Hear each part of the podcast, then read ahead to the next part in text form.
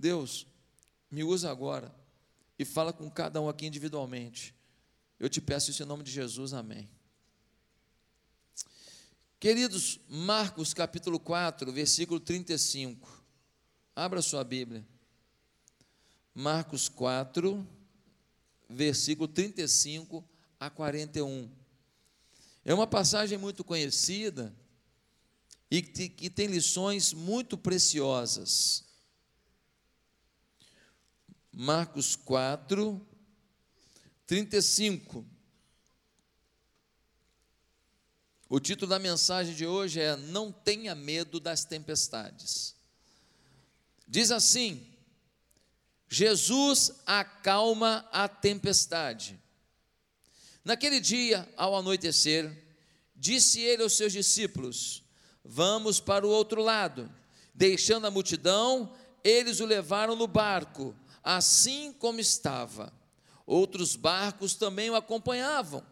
Levantou-se um forte vendaval, e as ondas se lançavam sobre o barco de forma que este foi se enchendo de água.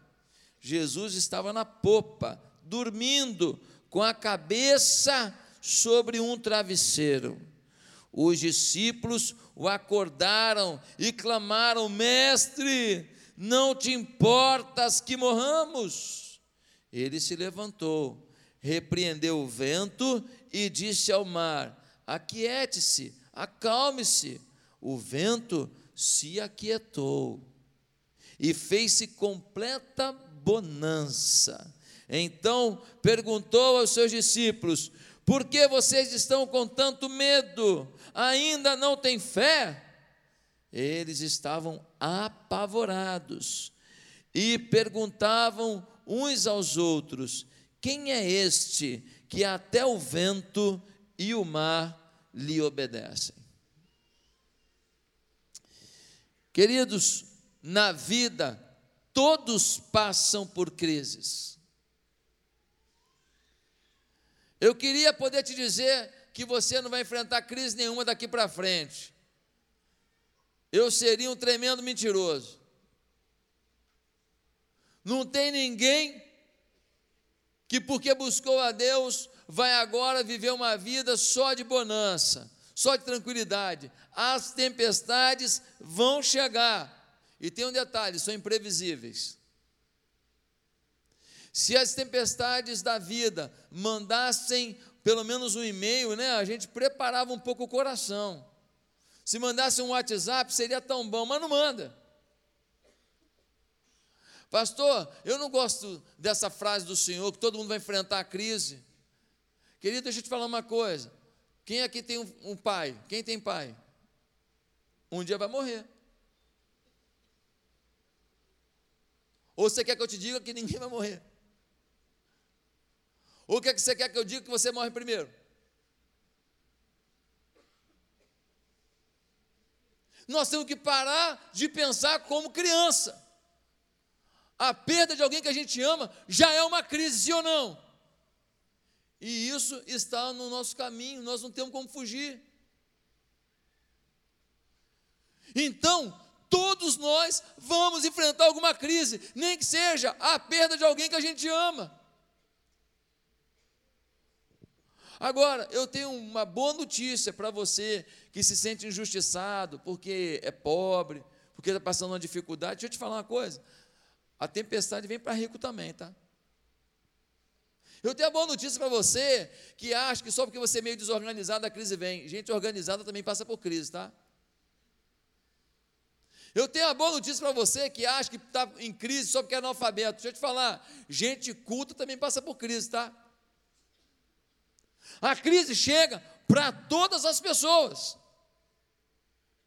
E esse texto é um momento de crise, de tempestade. Jesus está com os discípulos num lugar que os discípulos conhecem de có e salteado, o mar da Galileia. Na verdade, o mar da Galileia não é um mar, é um lago de água doce. Se você quer ir a Israel, ainda tem algumas poucas vagas agora em agosto para ir comigo. Quem sabe você consegue, talvez alguns não conseguem nos preparar agora, mas vale a pena ir. A sua leitura da Bíblia muda quando você vai a Israel.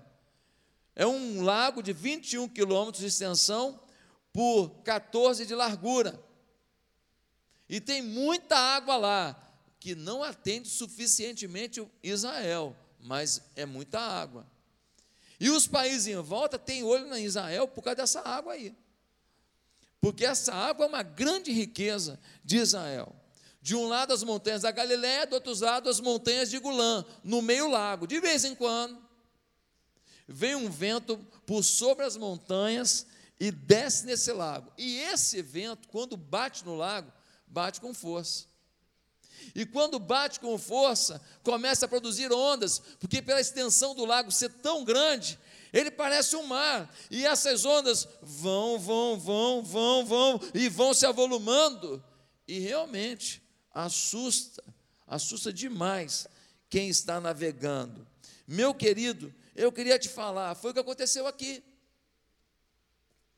Eles estavam numa margem do rio, Jesus estava bem cansado, tinha pregado por horas, e aí ele fala: vamos agora para outra margem. Jesus entra no barco, pega um, um saco de areia que se colocava na, na popa do barco para dar o alinhamento do barco.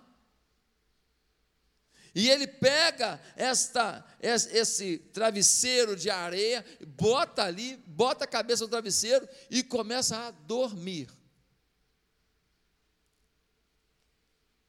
E ele vai ali na proa do barco, deitado, dormindo, e eles começam a navegar. De repente o vento bateu, a tempestade chegou. E começa a vir onda, e começa a vir onda, e começa a entrar água, e o barco começa a encher de água. Como Jesus está na parte da frente do barco, ele está numa parte um pouco mais inclinada, talvez ainda não está, está respingando nele, mas ainda não está completamente encharcado em cima dele. A água está acumulando mais aqui atrás. E Jesus está ali dormindo, e os discípulos começam a olhar um para o outro, desesperados e eles estão tentando fazer o seu melhor. Às vezes na vida a gente também tenta fazer o nosso melhor. A gente jejua, se esforça, trabalha e tenta resolver. E as coisas às vezes não acontecem, sim ou não? E aí, quando a gente tenta do nosso jeito, com nossa expertise, com a nossa potencialidade, com a nossa capacidade, e a coisa não acontece, bate na gente um desespero, que nem bateu nele aqui desespero. E eles olham para Jesus e Jesus dormindo. Pensa na cena, o barco para lá e para cá, e Pedro e João tentando, e Jesus dormindo. Eu fico imaginando André já gritando. Nós estamos com uma situação difícil, para ver se Jesus acordava. E Jesus dormindo. Queridos, Jesus sabia que Deus tem o controle de tudo. Ele deu uma direção, vamos para o outro lado. Agora eu posso dormir porque nós vamos chegar até o outro lado. Mas os discípulos não compreenderam o controle total do Senhor para uma ordem do Senhor. Os discípulos não compreenderam o domínio completo do Senhor sobre quaisquer circunstâncias. As tempestades não são para destruir, mas para instruir. As tempestades não são para murchar a sua fé, mas para florescer uma fé maior. A verdade é que a gente vai numa festa e a gente come um monte de coisa gostosa e não aprende nada. Só o sabor das coisas.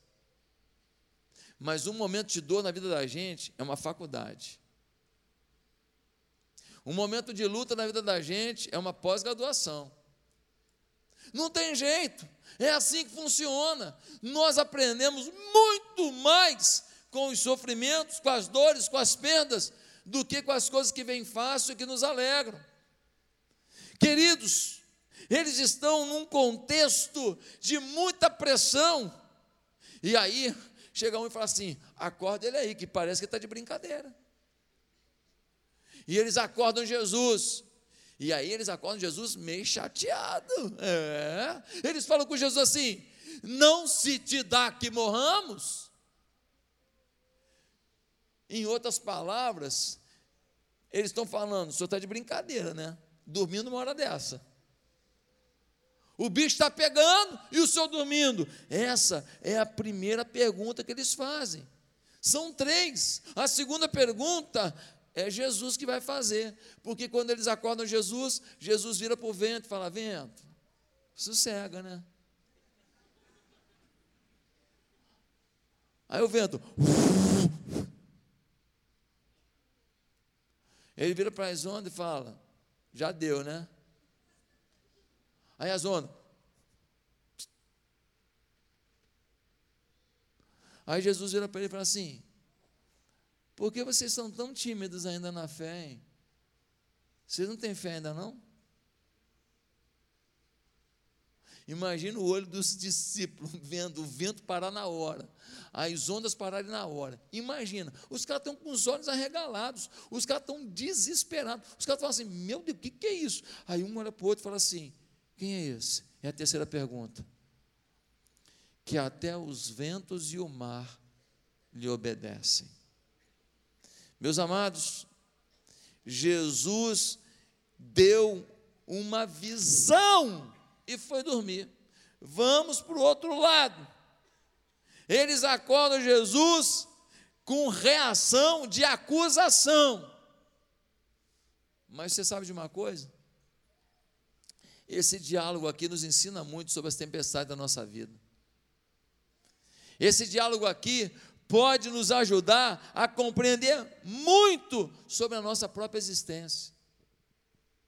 Qual foi a primeira pergunta que foi feita? Não te importas que morramos?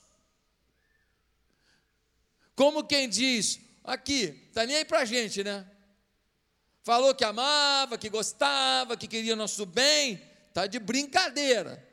Não está mostrando isso agora. Confirma para mim. Às vezes, nós também nos sentimos como se Deus estivesse dormindo, sim ou não?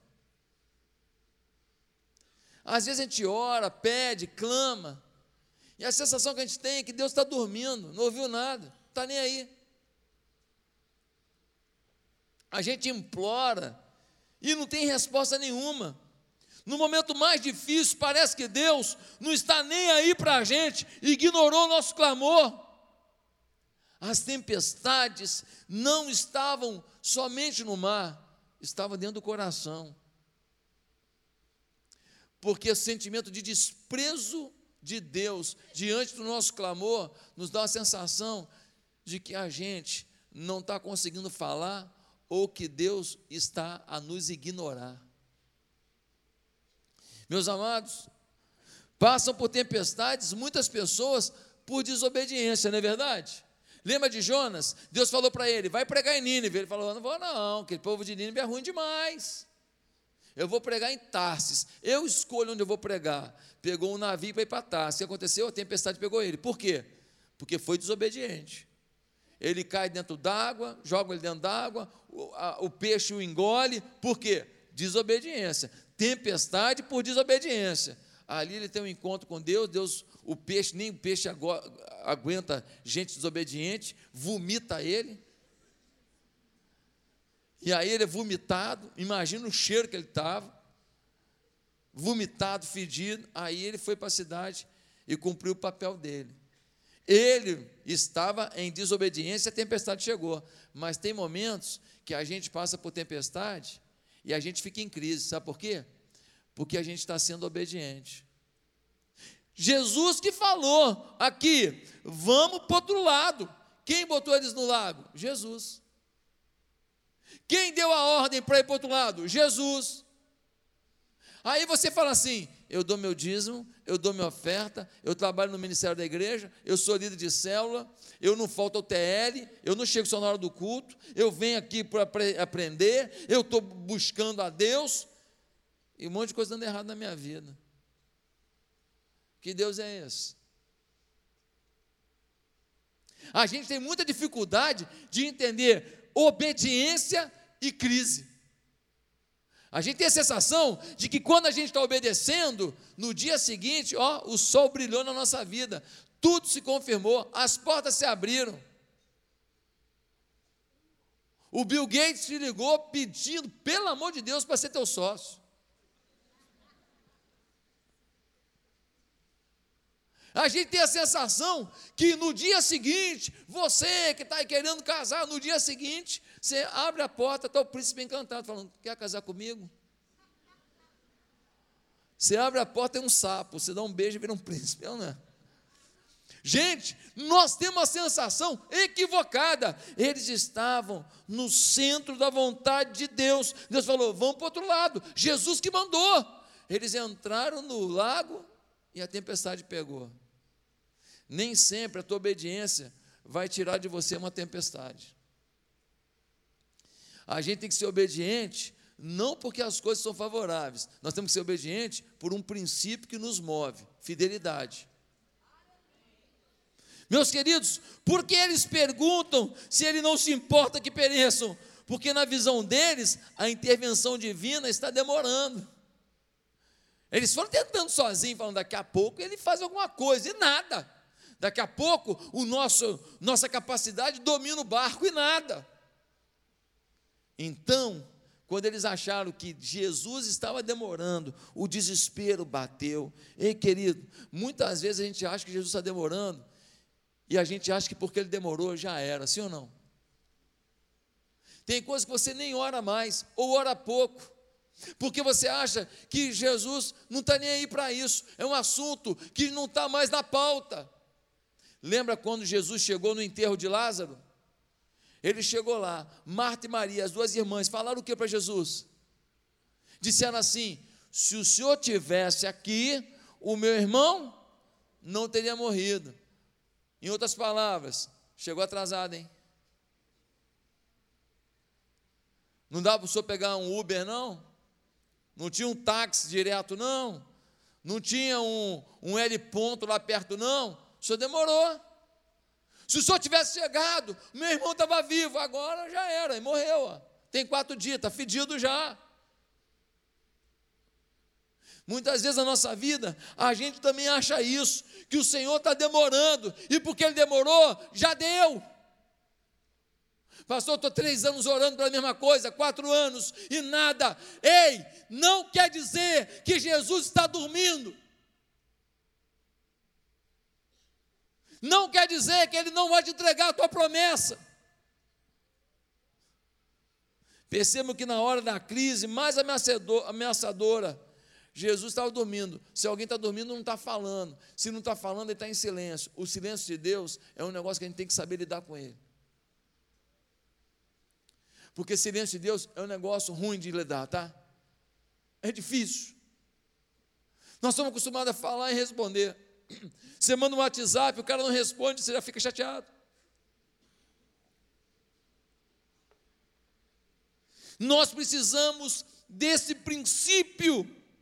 Aí no verso 39, Jesus acorda, gritaram com ele: com Jesus, não se dá que morramos.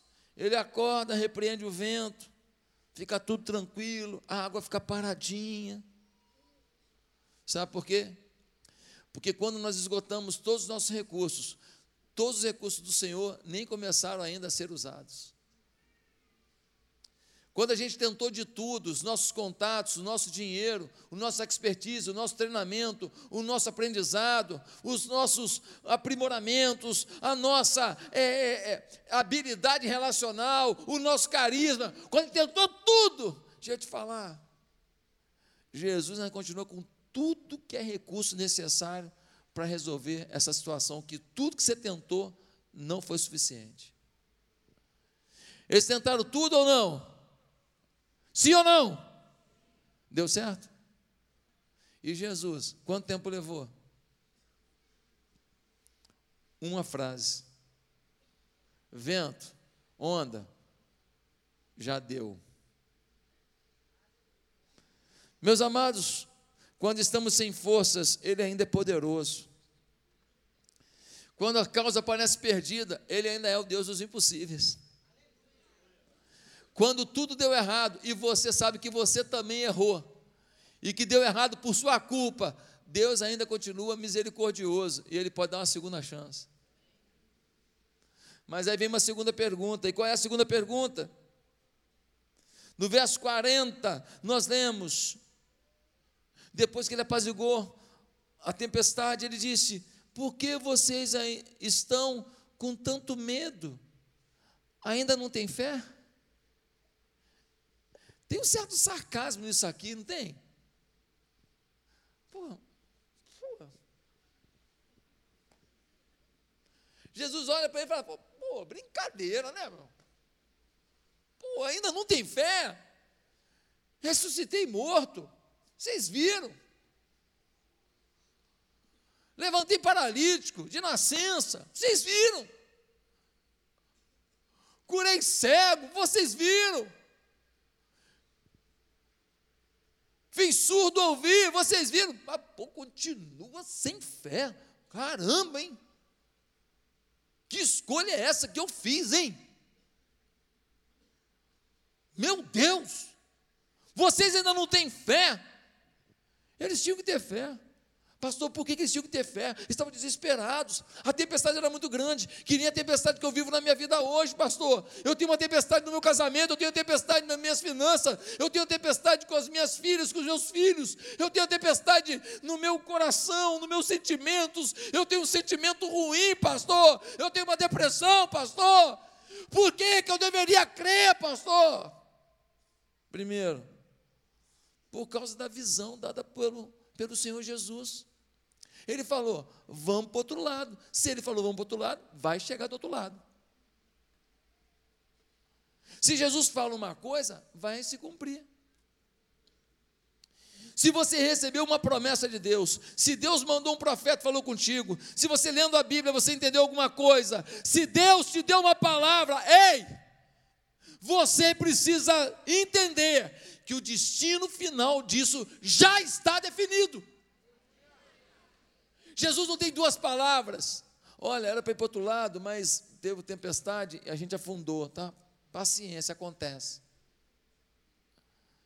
Se Jesus dá uma palavra, ela é definitiva. Ele disse: passemos para outra margem. A visão foi definida, o destino foi definido.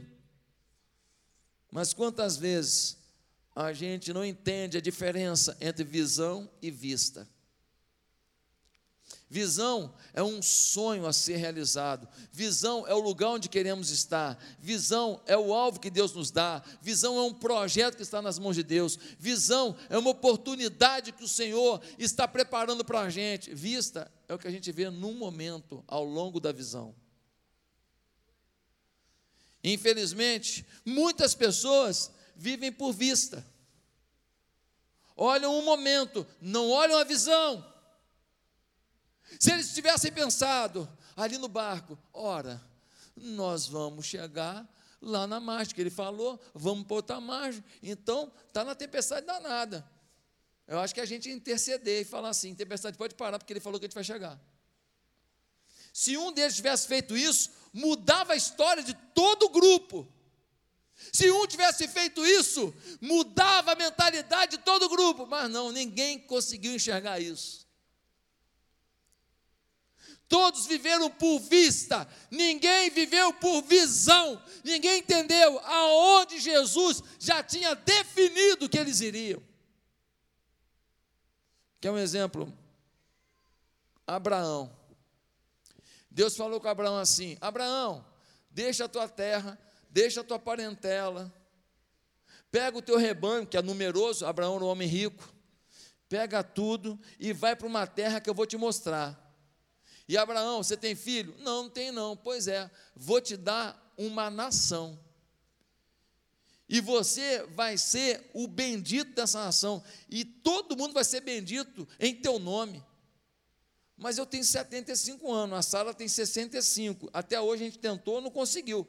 Fica tranquilo, eu agora estou garantindo. Abraão pega tudo que tem, bota a Sara com 65 anos em cima de um jegue lá e ó, vai embora. Ele vai para uma visão.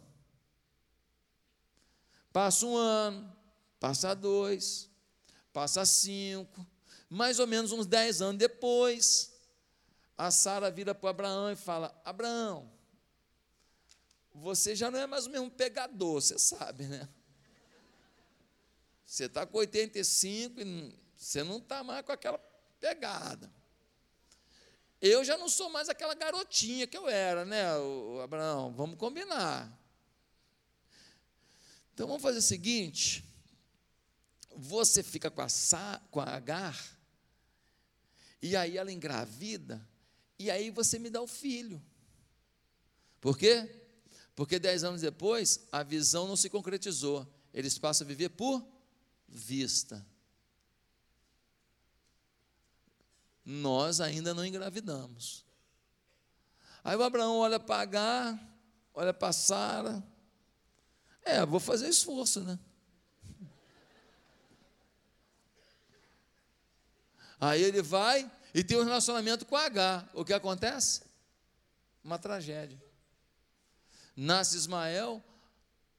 Ismael é filho de H, mama na H. Vai ter a, a Sara como mãe dele? É ruim, hein? Começa aquela briga entre as duas, aquela confusão. Chega um ponto que Abraão tem que mandar embora a mãe com o filho e filho dele. Surgem os conflitos dos povos árabes ali, começa ali. Por quê? Porque viveu por vista, olhou o momento, olhou a circunstância, não viu uma visão completa e quis resolver. E Deus falou: Eu que vou resolver.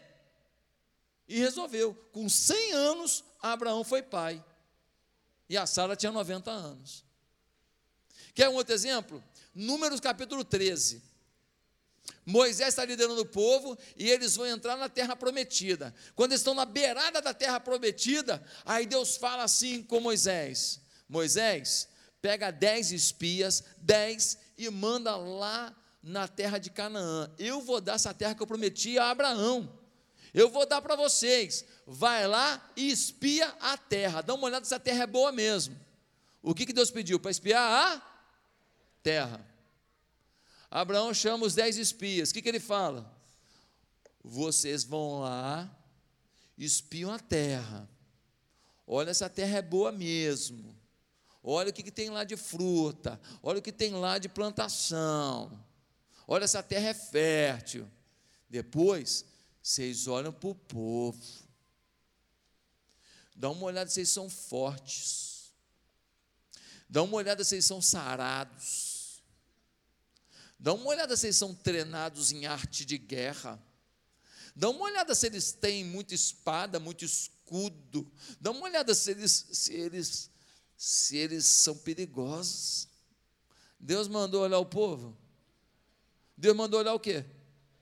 Qual era a visão? Olhar a Moisés mandou olhar o quê?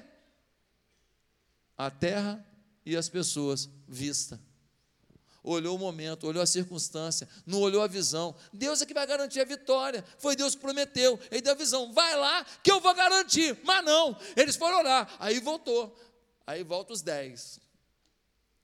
Aí uns falam assim: conforme o relatório solicitado. Dois não. Josué e Caleb, o testemunho foi maravilhoso, mais dez. Eles foram lá. E aí, conforme o relatório, a terra é maravilhosa. Olha, cada caixa de uva enorme. Mas conforme o relatório solicitado, tem cada troglodita lá, meu irmão. Ó, uns caras que levantam 150 no supino, pelo amor de Deus. Os caras parecem uns monstros. Os braços do cara parecem a coxa da gente. É um negócio de doido. Ó, e tem uns caras lá, matador.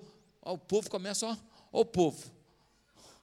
Ó o povo, misericórdia. Ai, ai, ai, meu, ai, ai, ai, meu pai. E os caras vão dando relatório. Cada frase do relatório, o povo tremia. Quando o povo treme numa batalha, já perdeu, sim ou não? Por causa disso, eles ficaram 40 anos rodando no, no deserto. Por quê? Porque perderam a visão para viver por vista. Você tem uma visão de Deus, tem uma direção de Deus, tem uma, um, um, uma opinião de Deus, tem uma promessa de Deus, tem uma palavra de Deus. Então, viva pela visão.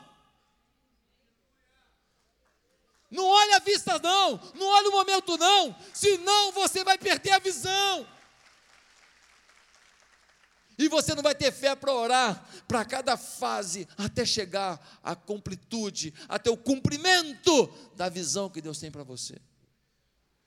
Meus amados, nós precisamos decidir se vamos viver por visão ou por vista. Como você vai viver? Por que eles tinham que, crer, tinham que crer em Jesus ali? Por quê? Pelo fato do próprio Jesus estar com eles. Primeiro, por causa da visão, eles deveriam ter fé, por causa da visão dada por Jesus. Segundo, porque o próprio Jesus estava ali. Sabe quem estava no barco? O Criador do universo. Lá em João capítulo 1, versículo 3, diz que, diz assim: todas as coisas foram criadas por Ele, e sem Ele, nada do que foi feito se fez. Quando Deus estava criando o mundo, Jesus estava lá, Ele é Deus. Ele se fez carne, mas Ele é Deus. Quando foi formado o oceano, o mar, quando o mar da Galiléia foi feito, Jesus estava traçando os limites. Ele conhecia da onde que entrava o vento, para onde que saiu o vento. Ele sabia a profundidade de cada ponto do mar da Galileia. Mas infelizmente, muita gente olhou para ele e achou que o rei da glória estava dormindo e que não estava ajudando. Ei, querido, o Criador nunca poderia ser vencido pela criação. O Criador sempre vence a criação. Jesus estava ali em paz, sabia que tudo estava sob controle, afinal de contas, Ele é Deus. E ele estava no barco. Deixa eu te falar uma coisa: se Jesus estiver no teu barco, vai vir tempestade, vai entrar água no barco, mas fica tranquilo, você vai chegar na outra margem. Às vezes é difícil, né? Porque às vezes a dor é muito grande, o choro é muito grande. Às vezes a gente fica sem entender por que a gente está passando por certas coisas. Mas quando eu olho para circunstâncias assim na minha vida, eu falo: Ei, Jesus está aqui no barco, meu amigo. E Ele prometeu bênção sobre a minha vida, a vida da minha família e o meu ministério. Portanto, eu vou chegar do outro lado, ainda que tenha água no barco. Eu ontem, eu estava vindo de Campinas, fui pregar em Campinas, uma grande conferência, muito legal.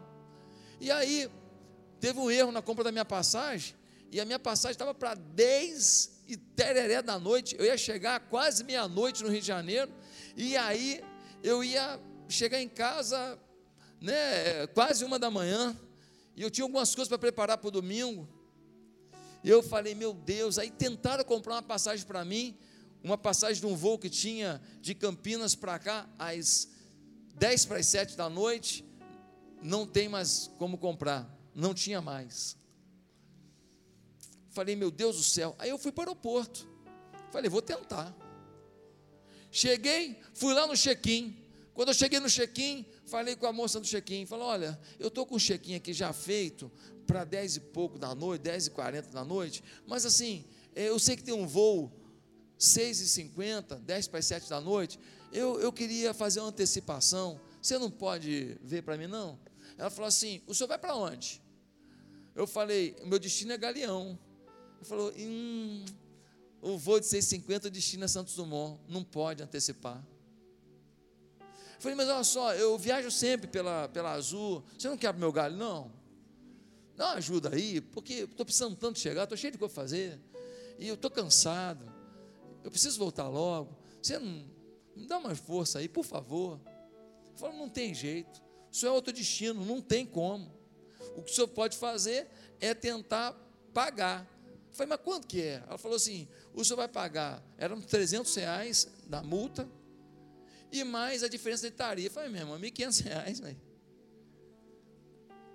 Eu falei, pô, é, é, pouco dinheiro, né? Mas assim, né? 1.500 reais não dá, né, irmão?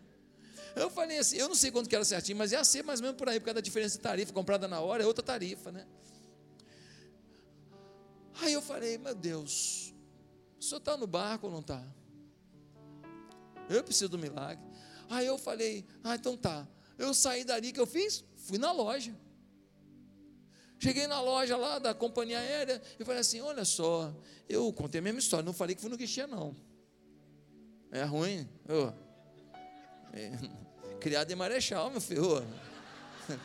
Você está de bobeira? Eu falei, ó, eu estou com a passagem aqui, um check-in já feito para 10 e pouco da noite, mas tem um voo agora, né? 10 para as 7, e assim, eu queria antecipar. Você pode me ajudar aí para antecipar? Aí tinha duas sentadas, e uma falou assim: não dá. Não dá porque qual é o seu destino? Eu falei, mesma pergunta maldita. Falei, Galeão. Pois é, o voo agora é Santos Dumont. Destinos diferentes não pode antecipar. Eu falei, poxa, mas por favor, vê se tem um jeitinho aí, porque eu estou precisando chegar lá, eu preciso resolver umas coisas ainda hoje, eu estou cansado, me ajuda, eu viajo sempre por aqui e tal. E a moça taxativa, não tem jeito, senhor, não é possível, não tem jeito. Eu falando, Senhor, meu destino é o céu. É muito maior que Galeão Santos Dumont. Eu falei, mas por favor, dá um jeitinho. Ela falou, não tem jeito. Aí a moça falou assim: é, mas hoje houve troca de aeronave. E quando troca de uma aeronave maior para uma menor, pode. Eu falei, viu? É de Deus. Muito obrigado. Que Deus abençoe vocês. Vocês são preciosas demais. Tome aqui meu documento. Ela foi, papapá. Mal sabia eu que enquanto eu estava lá pregando, Deus já estava preparando tudo, mandou trocar a aeronave. Deus é assim, está preparando tudo para você não se desespere. Mas se eu não tivesse tentado, eu não tinha pego a minha bênção. Jesus está no barco, meu filho. Nossa parte é fazer o que a gente tem que fazer, é a gente se esforçar, é a gente negociar, é a gente conversar. Agora, o milagre, a troca da aeronave, aí é com Deus. Deus derruba, levanta a aeronave, manda anjo te levar na asa, aí é com Ele. O que você tem que fazer é crer que se Jesus está no barco, o seu destino vai ser atingido. Amém? Glória a Deus. Gente, por que, que eles tinham que crer, ter fé? Por que, que eles não podiam ser tímidos na fé? Terceiro motivo, por causa do poder de Jesus. Jesus levanta e fala para a onda e fala para o vento. Cessou, na hora parou. O texto mostra, mostra que ele tem poder sobre a natureza. Mas Marcos capítulo 4, que a gente leu, logo depois, tem uma sequência que não é por acaso. E mostra que Jesus encontra com o endemoniado, seis mil demônios. E os seis mil saem daquele homem. Que incrível o poder de Jesus, poder sobre os demônios. Aí ele encontra com uma mulher que tem um fluxo de sangue, uma hemorragia, vai se esvaindo em sangue, vive com aquele problema há 12 anos, perdeu tudo o dinheiro com os médicos, desesperada. Ela toca na orla do vestido de Jesus e ela é curada instantaneamente, porque Jesus tem poder sobre a doença. Aí ele vai para a casa de Jairo. Ele chega na casa de Jairo, tem uma menina morta, o pai chora, a mãe chora, todo mundo chora. Ele fala, a menina está só dormindo, o pessoal fala, está de palhaçada dormindo. Não está respirando. Jesus vai lá e ora, fala, levanta menina. A menina levanta, mostrando que Jesus tem poder sobre a morte, Ele tem todo o poder sobre a natureza, sobre os demônios, sobre a enfermidade, sobre a morte. Ele é o Rei dos Reis. Você precisa tomar posse disso. Você precisa entender que se ele está no teu barco, vai faltar paz no momento, faltar alegria no momento, mas não vai faltar esperança. Porque o fim dessa história com Ele. Ah, meus amados irmãos, finalmente a terceira pergunta e última para a gente acabar.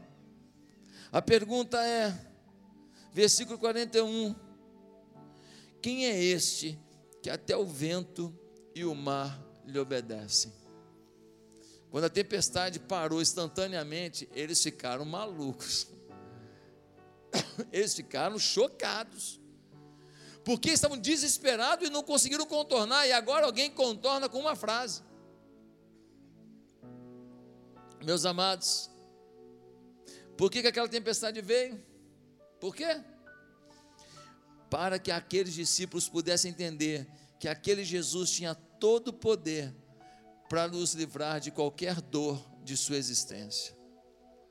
A tempestade não tinha outro objetivo a não ser testar a fé dos discípulos. A tempestade não tinha outro motivo a não ser aumentar o nível de fé dos discípulos. As tempestades da sua vida são um teste de fé. Ou você decide passar no teste, ou você vai sofrer. Ou você decide mudar de vida, mudar de postura, ou você vai sofrer. Mas se você hoje falar, Jesus está no barco, falou que eu vou chegar na outra margem, e ele está no barco, e a tempestade não vai me naufragar, eu vou chegar lá, e você vai continuar fazendo a sua parte, e orando, e clamando, e trabalhando, e buscando. E quando você olhar o marido está esquisito ainda, a mulher está esquisita, o filho está esquisito, a filha está esquisita, e o dinheiro não chegou, você diz: Não, vou viver por vista, vou viver por visão, eu vou chegar lá, vou fazer a minha parte, porque meu Deus é fiel, Ele está no barco, e Deus vai te suprir. Ah, meus amados, o resultado foi uma admiração sobre Jesus, e a pergunta é: quem é esse? Quem é esse? Esse é aquele que estava com o Pai construindo o mundo. Quem é esse? Esse é aquele que se fez homem e veio ao mundo, ensinou os melhores ensinos que a terra já viu, curou das enfermidades que pareciam sem solução, quem é esse? Esse é aquele que, quando os demônios o viam, tremiam de medo e a uma ordem dele obedeciam. Quem é esse? Esse é aquele que se permitiu ir à cruz. Ninguém levou a força, ele se permitiu. Morreu na cruz em nosso lugar pagou o preço do seu pecado. Quem é esse? Esse é aquele que venceu a morte, porque o terceiro dia ele ressuscitou e vivo está. E quem o recebe no coração tem a vida dentro de si, tem a vitória sobre a morte dentro de si e vai viver a eternidade com ele. Quem é esse? Ele é o Rei dos Reis, é o Senhor dos Senhores, ele é o General dos Generais. Quem é ele? Ele é o foco da Bíblia. No Velho Testamento, ele é profetizado, no Novo, ele é a realização de um sonho, e no Apocalipse, ele é a esperança do que crê. Quem é ele? Ele é Jesus de Nazaré, ele é o Senhor da glória, ele muda a nossa história. Quem é ele? É aquele que nos ama e nos visita hoje, está aqui para mudar sua história, mudar sua vida. Quem é ele? Ele é Jesus.